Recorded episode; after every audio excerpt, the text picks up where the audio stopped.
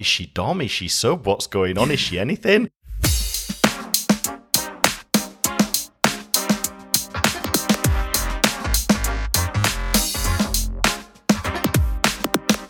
Hello, hello, and welcome to Groovy Movies. My name is Lily Hello. Austin. Oh. I'm sorry, James. Did you just interrupt me? I just was so excited to get going with this episode. I just was like, come on, let's get the names out of the way. I'm James Brailsford. Great. And as I've already said, I'm Lily Austin, and we're talking about The Conformist this week. Uh, yes, we are. We are talking about The Conformist, um, a Bernardo Bertolucci film from either 1970 or 1971. 1970. Uh, yeah. What were your initial overall impressions? Are you on a plus side or indifferent side? Where are we? I'm in a I don't know how to feel about this film kind of area. Amazing. Yeah, because there's so much that's great about it. Quite a bit that I didn't enjoy, but I mean, I where to, where to even begin? Can we can we start with just why are we why are we talking about this film, James? Um, I I recommend it because it's a film that I've always thought was one of my favorite films, but I haven't seen it for um for decade. Yeah, for um probably not since about 2003 2004 was the last Oh, time i saw it. So so it's something that i've had logged as a classic but just not revisited since then. And i just figured probably I- just thought it will probably be something good to discuss. I think it's nice to have films where you feel like there's we're going to have something to say about it even if it's good or bad. Yeah. and yeah, I rewatched it and I was like, oh my God, this film is great. And I'd also forgotten a lot of stuff that happens in it. I was like, wow, okay. So yeah, there were some stuff that I wasn't sure how to feel about as well, which uh, I didn't pick up the first time I watched it. But yeah, overall, I was like, yeah, this is the reason I got into wanting to be a filmmaker and the reason I love cinema. Oh, Is this really? ki- yeah, is this kind of filmmaking? Um, I can yeah. see that for you. So wh- when did you first watch it? Um, I watched it um, in the first week of being at film school at Sheffield Hallam in 2001, and they screened it to all of uh, the new students. And what blew and it blew us all away. Like it had a really big effect on everybody because it is a film that is like pure cinema. It uses all aspects of filmmaking to tell its story: cinematography, production design, the costumes, the sound. It's like you know, it's a very good film to show film students. Just say this is how all of you can express meaning through your work. Right. Um, I was going to say this, so- this is a very film school kind of film. yeah, to- totally. And and watching it again, I was like, yeah, you know, it's it's it's a very film school kind of film. I totally agree with it. It's it's and you know, there's bits of it now that don't work for me like they used to work back then, and I can see its faults, its reasons. But it is a very good film for a, for film school students. And what amazed me was that I hadn't ever seen the film before. Um, I'd heard of Bernardo Bertolucci, Yeah. probably seen The Last Emperor, but I'd never seen, and none of us had actually. So it was a good one to show. I think they knew that. I think they knew that it was a kind of film that we that we would enjoy, but we possibly hadn't been exposed to. Yeah. I mean, it looks incredible. Everything from the way the camera moves to the strips of light through the Venetian blinds in that scene. It, actually, before we get into that, we should probably talk a little bit about the plot in case anyone listening may not have watched Sure- this film. Sure. So I guess a, a brief summary is that it follows a man called Marcello Clerici. Clerici, thank you, um, who is Italian, based in Rome, and he's getting married, and he is recruited, or at least he applies by applies to the fascist police, secret police, um, to become a member, and is tasked with assassinating a professor who used to teach him, who's uh, in exile in Paris.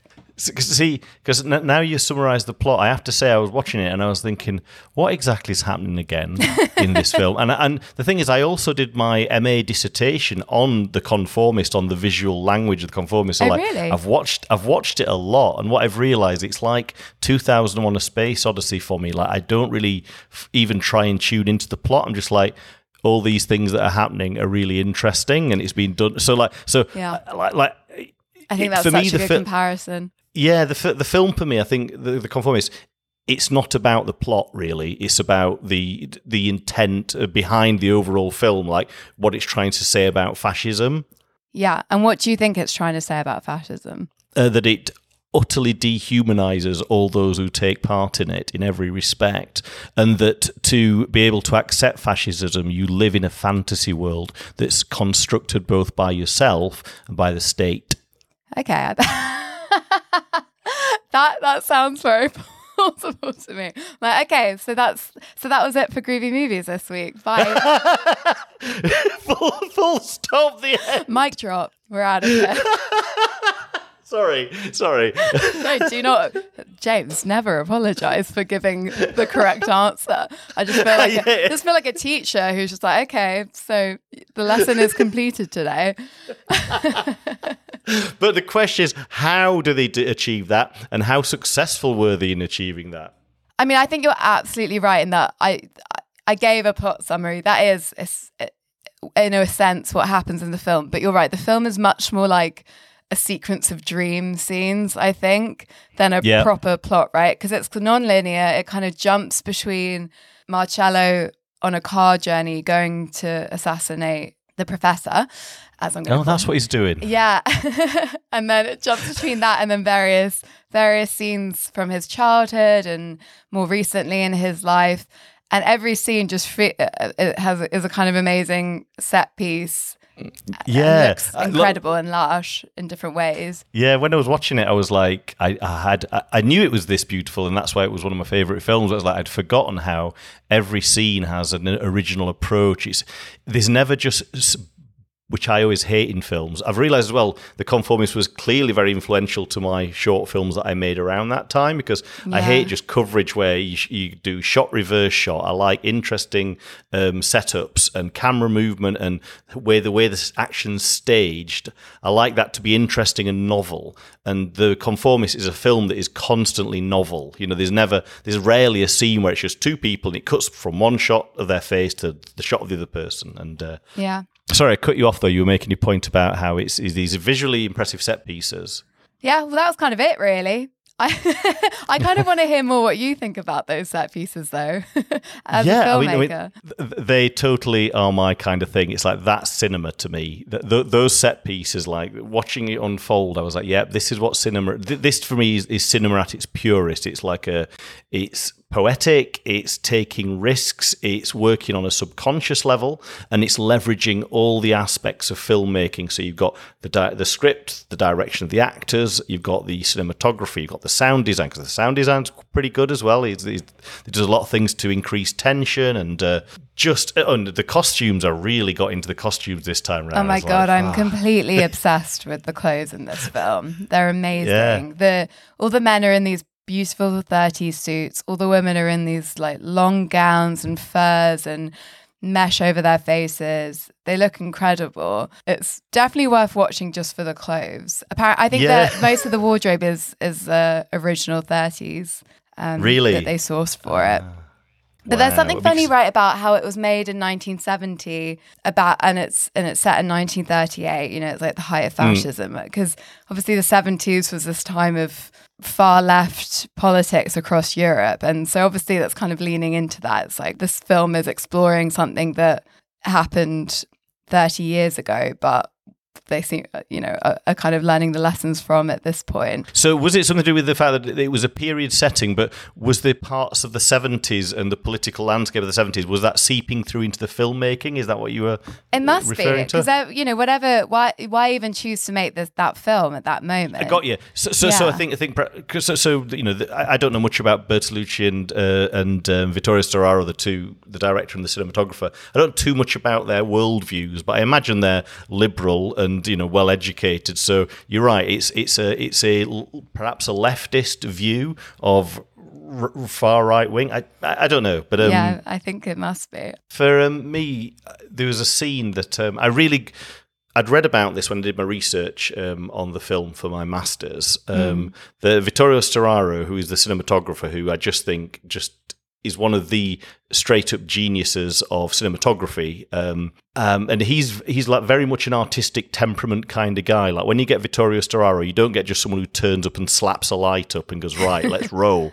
You know, he's like, he's like a super intellectual, and, and and so you can see that this is like the visuals are so heavily involved with the storytelling. Like it's a bit heavy handed and like I say, a bit film school. Sometimes it's like here is some symbolism, here is a symbolic thing happening all Give the me time. an But- example. Wh- what what would you say is the most Oh, clumsy? Right, right. heavy-handed. Well, no, no, no. The, the thing is, they're not they're not clumsy, Okay, sorry. right? They're not clumsy, but but but like they're not subtle either. So anyway, but, but- so so I don't think a cl- anything about this film is that subtle. No, no, no, no, no, no, no. Exactly. No, I don't think any of it is. Uh, And the thing is, I almost appreciated it more as a comedy this time around, which was interesting. which funny, weird moments, like surreal Yeah. comedy. He has that friend who's blind, and they're talking, and then he looks down at his his friend's feet, and he's got one black shoe, one brown shoe.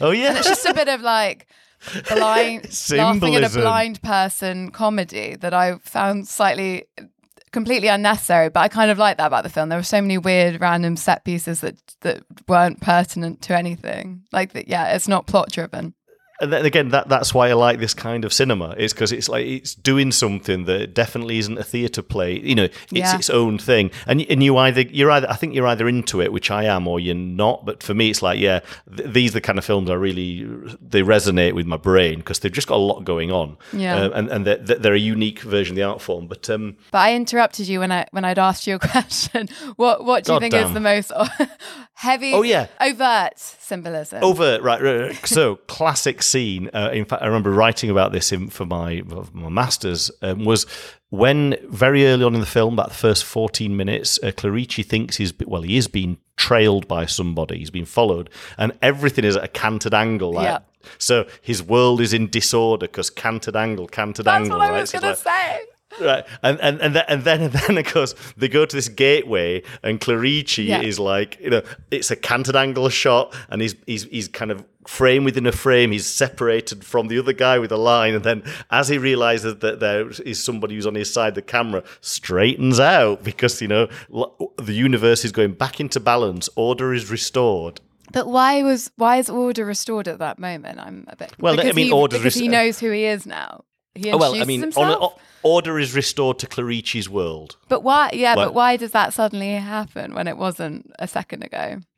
Like because because the, the way I read it was that he thinks he, he's being followed and he thinks that something Oh. very very bad's going to happen sinister and then the camera writes itself as he realizes that uh, uh, things are okay Okay, yeah, yeah. I, I totally buy that.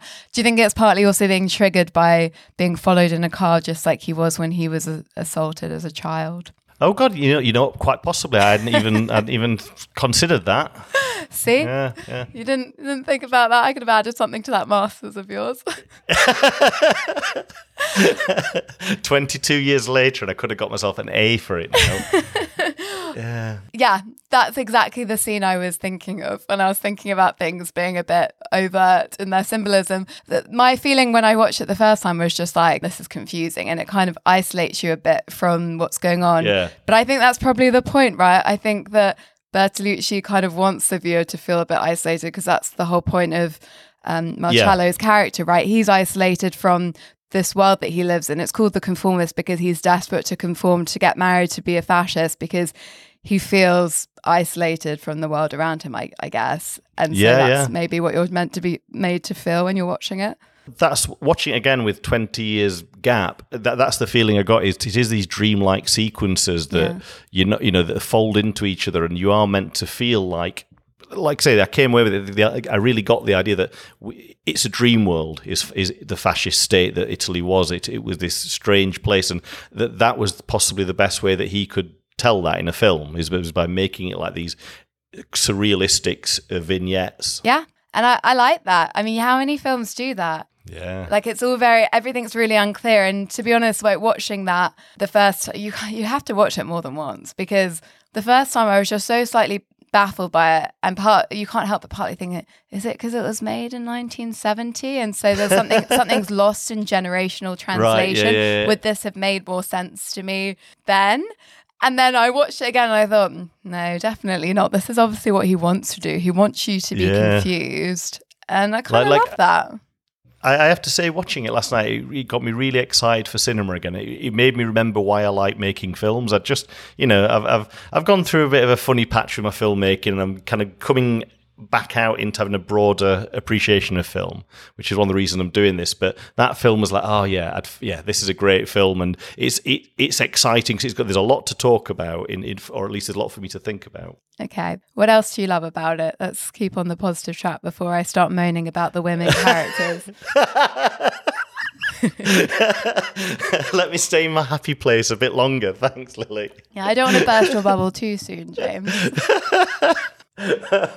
um, so uh, Vittorio Storaro cinematography is amazing, and um, there's there's one scene that I, I, remember doing some research on 20 years ago, and I found a bit of information. Oh, sorry, there's a couple of things about Vittorio Storaro which are worth talking about. Is one he has um, um uh, like he believes that each color has a psychology behind it, so he will use colors based on uh, psychology. Psychology. So green is representing life and newness and all this kind of stuff. So and red is passion or something like that. Yeah, I actually wrote them all down once. There's a documentary that uh, that, that um, he he lists them. So I did actually have them um, written down in a notebook um, from film school, which I kept. And about 10 years after film school, um, uh, I'd met a woman in a club and she'd come back to watch Francis Ford Coppola's One from the Heart, his follow up film to Apocalypse Now. Now, if that isn't a guaranteed way to get a woman back to your flat. So she came back, and we're watching we're watching uh, one from the heart, which is shot by Vittorio so Storaro. yeah, come back to mine, and we'll watch the biggest flop that Francis Ford Coppola ever made, and that forced him to become a shill for money for twenty years. I want you to see some failure, because then after that, anything I do will seem like a, such a success. and so we were watching the film together and she was going oh these colors they must they're so vivid. They must see they must mean something. I wonder what they mean. And i was like aha. I, I actually can tell you exactly what they mean. And so i dived through my bag of stuff and i found the notebook and, and, I, and I had all the lists of what vittorio thinks each color means and i was like gave her an impromptu lecture. And she thought that you could read minds because the timing of that was too spooky well, what were the chances? I mean, what were the chances? Anyway, you sent me that that documentary, like a link to that documentary on YouTube, right, mm. about him, and um, yeah, I think he mentioned something about the it was something like the sensibleness of blue and the passion of yeah, red. Yeah. And I thought, yeah. yeah, babe, you're absolutely right. and and what it made me think of was that amazing scene, which for me is the high point of the film, is the really sexy scene where um, Marcello's wife Julia and Anna, the professor, I feel bad calling him the professor. Let me check what Professor Luca Quadri, his wife Anna, and Julia get onto the dance floor at this sort of yeah night cafe and clear the dance floor when they do this sexy dance together, both in these backless, slinky dresses, one in white, one in black. And it's just, I mean, it's a perfectly choreographed stage scene because you've got the people who had been dancing perfectly framed in the background, just staring, kind of amused and thinking it's kind of funny and a bit scandalous when they're doing this sensual slow dance together on the dance floor, like walking back and forth. And in the, the but the building itself is all glass and red painted walls behind them. I was like, ah, passion. There it is. there, there it is, Vittorio. Like you said, I can feel well, it. well, I'm, I'm glad you mentioned that exact scene because that scene was actually what I was going to talk about. That I'd done some research on oh. about the re- and specifically about the use of red and blue because that um, kind of cafe dance hall place was a real location that was somewhere out um, where they were filming, but it was, they didn't build it on a soundstage. It was outside with glass windows that looked out onto a view. But what they did is that they brought in their own theatrical backdrops and placed those out of the wind outside the windows. So, and he said the reason that they did that was that they wanted to subliminally suggest the idea that in a fascist state you are very much imprisoned and that your life is very contained and boxed in. So when you watch that sequence again, there is something a bit claustrophobic about it. And I'm not saying that's the yeah. entire reason, but that's something that they literally did to hammer home the feeling of what they think a fascist state was like. And so, even though they did shoot on location, they didn't allow you to see the location. They put fake backdrops in. So, it does feel a little a weird mix of real location, but also a bit fake because those backdrops aren't quite real. I mean, yeah, it, it felt when they're walking into the cafe, it sort of feels like they're they're on an, a lake or something. It feels sort of weirdly isolated, but then because it's full of glass, it really overlooked and you're mm. right, kind of caged in because you have a real sense of the structure of this room. You're not you don't feel like you're just in the room. You feel you feel it the whole of that building. Um and obviously you've got the audience, all these people who just been on the dance hall watching them. So there is something also, I guess, about the kind of you're always being watched. Yeah, absolutely. And, and watching the film again, I realised that it's a very claustrophobic feeling film, and Yeah, there's very there's very few scenes set. There are some scenes outside, but you know they're always like. I remember there's a bit outside the train station, and you're underneath an Yeah. awning all the time. So, th- so you never have vistas that open up, even when you're outside. That, that you feel like you're closed in, or you're inside a cage. You know. Yeah, that's so true. God, they thought about everything, didn't they? Yeah, that, that's what I mean. That's what I mean. For as a, as a filmmaker, it is like I love thinking about the themes and ideas of a film and how you bed that into every aspect of the production. Yeah. Okay, so now let's talk about what I didn't like about the film. Please do. you can probably guess. um, the women characters are somewhat odd. Julia Marcello's wife is possibly the stupidest person ever to venture onto a film. She's, I mean, I, I actually loved her. I thought she brought so much to the film because she's sort of really enthusiastic and optimistic and has this sort of childlike energy about her, which is quite fun. And it's a good foil to him because Marcello is very closed off. He doesn't give anything away. He doesn't express very much. He's very stiff. So Yeah.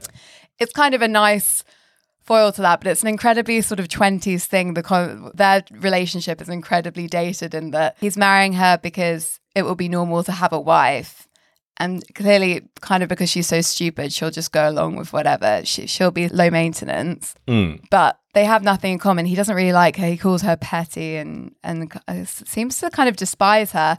And she's just so Yeah. sort of. She has her only per, her personality traits are loving shopping and loving sex, and that's kind of explored in that she confesses to him that she was basically assaulted when she was a teenager. And rather than that be a point of bonding between them, because he also was assaulted as a child, Yep. but instead, her abuse is used as kind of a sexy foreplay conversation. It's so weird. Which, which, watching that scene again, um, I remember thinking that's brilliant because it's really showing what an empty, like, just it really distances you from the character of Clarice that he's got no em- empathy at this moment of confession. Yeah. that you say could link. To me, it's yes, it's an incredibly uncomfortable scene. But I was watching, thinking that's the entire point. If the effect of that sequence is to make me feel deeply uncomfortable about a troubled young woman confessing something horrible that happened to her, and the the guy she's with not even caring, not even responding to it in any kind of way, and in fact, the film then, as this uh, uh, confession is being told the train carriage is flooded with this romanticized golden light. It's incredibly comfortable, and, and, and that's the point. you mean uncomfortable? In my mind, I said uncomfortable. I meant to say uncomfortable. That's what, sorry. That's what I thought I was came very out. comfortable watching that. no, no, no, no, no. yeah. To me, to me, to me, that's the point of that scene is is for it to be deeply troubling. And but do you think he's empty and dehumanized, or is he just maniacal and a bit of a sociopath? Because I, d- everything I've read about this this film talks about the dehumanization of fascism, which you know I buy completely. But him and as a character, he doesn't to me come across as just empty. He comes across as actually like sort of willfully a bit scheming and yeah, sort of sociopathic. like he's it's not just that he doesn't feel anything; it's that he's kind of enjoying playing at being normal alongside having you know affairs and doing other questionable things. Po- Possibly. I, I never quite read it like that, but it, it could be. I mean, he does end up doing a lot of horrible things, so we're, we're kind of more discussing the intent behind it. To me, he just seems an incredibly weak man who Yeah. has no no sense of himself. And to begin with, I feel like I'm slightly uh, empathizing with him, but as the film c- goes along, I mean, I, I start decide you know disassociating from him as the film continues because he goes from being like somebody you might be mildly amused by to just I don't know it, could be sociopathic or it could just be somebody this could just be what happens when somebody has no moral compass and no interest in in developing one But he does. The thing is, he does have a moral compass because he goes to confession and talks about how he's murdered someone, and it sort of it feels like that is motivating him. Because basically he, when he's a child, this man that that he meets tries to assault him basically, and so he grabs the guy's gun and, and he thinks kills him. And it seems like that is sort of what's motivating everything else that goes on in the film is that he wants desperately to be normal and to fit in because he had this trauma in his childhood that made him feel abnormal, that he murdered someone and he was nearly assaulted. So it's not like he doesn't have any moral compass at all because that's obviously like looming in his mind. It's weird. It, there's this weird thing because he just, the fact that he keeps talking, the other thing that isn't very subtle is the fact that he keeps talking about he wants to be normal, he wants to be married, he's mm. a fascist because he wants to conform. If you keep saying it, do you know what I mean? That's like it's like when people go, "Oh, I'm just a really fun-loving, carefree guy." if you have to say it, babe, you're absolutely not. So I don't. I, I'm like, you, but you don't actually really want to do that any of these things, do you? And everyone tells him. Everyone he says this to, they're like, "No, you don't." No, you don't. so I'm like, so I mean, what's really going on under here? Tell me. And I'm not sure. I don't know what's going on. I'm not sure what his motivations are. Well, I, I love this because, because I mean, I, I have, I, I hadn't seen that side, that approach to him. But the thing is, at least it's, it's again, the character's got under your skin. It's yeah. making you think what's his true intentions. I mean, it might uh, be that I'm a misinterest, and that's it. So I assume the worst of all men. Possibly. Hey, um, so, so you, James, I just, obviously. Love you. Thank you. Thank you. Terms and conditions apply. Um, so I, I, just want to go back to your mention about the character of, sorry, I've forgotten her name actually. The Julia. Speaks volumes that you've forgotten her name. She's. I think, I'm terrible with names in general. I can't yeah, remember no, the professor's name.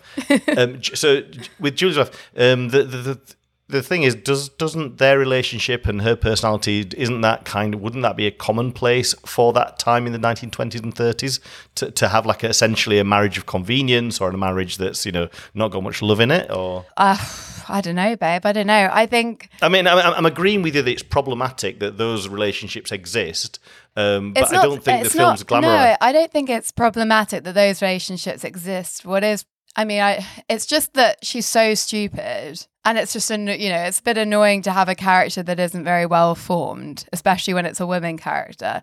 That uh, she's uh, no, just I, a bit of an airhead bimbo that doesn't. That I mean, but but then because there are just so many moments in this, they're meant to be on honeymoon together in Paris, and he keeps mm. wandering off, and he starts an affair with the professor's wife. Why isn't Julia like, where are Player. you? What have you been up to?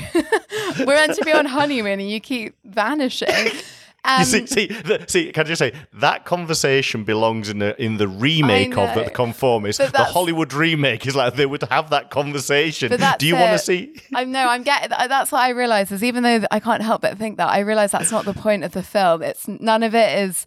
Yeah, these are weird, surreal se- sequences. This isn't yeah. a narrative realistic. To- totally. I mean, like, like exactly, and your points are totally valid. And, and but it, it is like it's it's just that's it's not that kind of film. There's a lot of films where those things are discussed and the characters act realistically in what you would consider real situations. The conformist is definitely neither of those things. Yeah, yeah, yeah. It's just I, I don't know. I sort of do. I the character of Julia did sort of grow on me throughout the film. I once her and Anna start having their flirtation. Yeah. I mean, Anna as well is a very strange character. I'm like perplexed by both of them. Totally strange, totally strange. But again, I like totally. It was the kind of totally strange. Like, I don't know what is she Dom? Is she sub? What's going on? Is she anything? like I don't get it. She's definitely Dom, no. Well, but there's that nice bit where she then suddenly starts picking a dress out for Julia and goes, "I yeah. don't know, one minute you." That's so Dom to me, no? Yeah, I guess. She's sort of dominating yeah. the whole thing. She's like treating Julia like she's the nanny and Julia's the child she's like looking after and playing with, or she's her doll or something.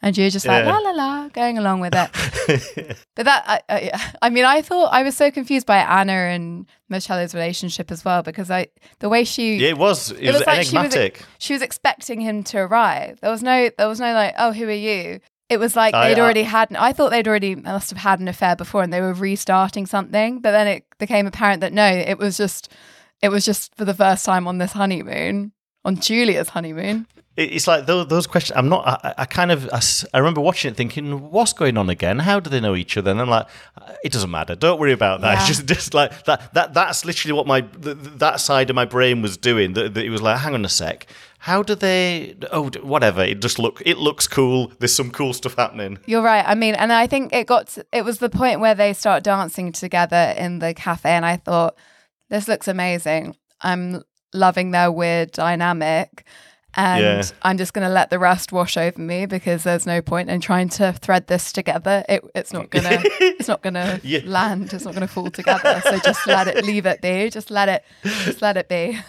Oh, at least you got there with it. At least you didn't spend the whole film going for fuck's sake. No, I, it looks so good that I couldn't, I couldn't help but enjoy it, even though there are these problematic parts, and there should be a trigger warning at the start of the film, probably. But I like, Yeah, it I, I, I, I'd forgotten quite how you know. D- rapey it d- da- yeah, basically, I, I I had t- totally forgotten. I was like, oh shit, yeah, yeah. yeah but everything in it everything in it looks so good i'm i'm sort of and because it doesn't if it was trying to be realistic and trying to be a realistic narrative story Yeah. i would have a problem with those scenes and how they're handled Yeah. but because it Totally. doesn't really it's not about that it's just these these almost dream sequences that i can Yeah. kind of i could kind of just for, forgive those bits I think that's possibly the best way to approach the, the film like that because it's not a realistic depiction of anything in a literal sense. Yeah. It's, it's, it's trying to evoke a feeling. I mean, I suppose, well, the film was made in 71, so it's like the film industry was absolutely a male dominated industry. So I guess you are going to get just films that feature much weaker female characters or as secondary roles. You know, there's. It's, Yeah. you know, you not not not only was it set in the twenties or thirties, it was made in the seventies. So it's you know, it's, it's- misogyny it's- on misogyny yeah, misogyny squared. yeah. but yeah, but that aside, I did actually really enjoy it. I thought it was a really great choice, and I kind of want to read your dissertation now. Yeah, I wish I could find it. It's, it's long since gone, I think. Oh but no! yeah, I'm gonna have to it will- like send a formal request to your university to get a copy of it. Oh wow, yeah, you could do it. Yeah. like I shouldn't have told I mean, you that, like- should I? I should have done it as a surprise. that would I would love to read. it. I'd be amazed if my noted, anyway. noted for your next birthday. Ah, cool, cool. Yeah. Um. So yeah, it- it- that- for me, it was a real blast to revisit it. It was. It. it I saw both its problems. Um. Like I, I, I figured we'd be having a conversation about problematic elements of it. I could, and I could see those watching it. Like, but I also, the, I, but I was also thinking, but you know, even still in the context of the overall film, I think it, it's a good film that's trying to do something different, and I think it succeeds in the most part. Like, Yeah. you ain't never seen a film like that before. Yeah, absolutely, definitely. So good choice, James. Oh, thanks. I'm glad. I'm glad. Yeah, that, that, that, that felt nice to have introduced you to something that you might not have seen that, that had good and bad points, but overall, you know, definitely worth seeing, eh? Definitely. I think I'm ready for film school now. yeah. All right. Well, thank you everyone for listening to another episode of Groovy Movies. And we'll see you next time. Thank you for listening. See you next time. Bye. Bye. Bye.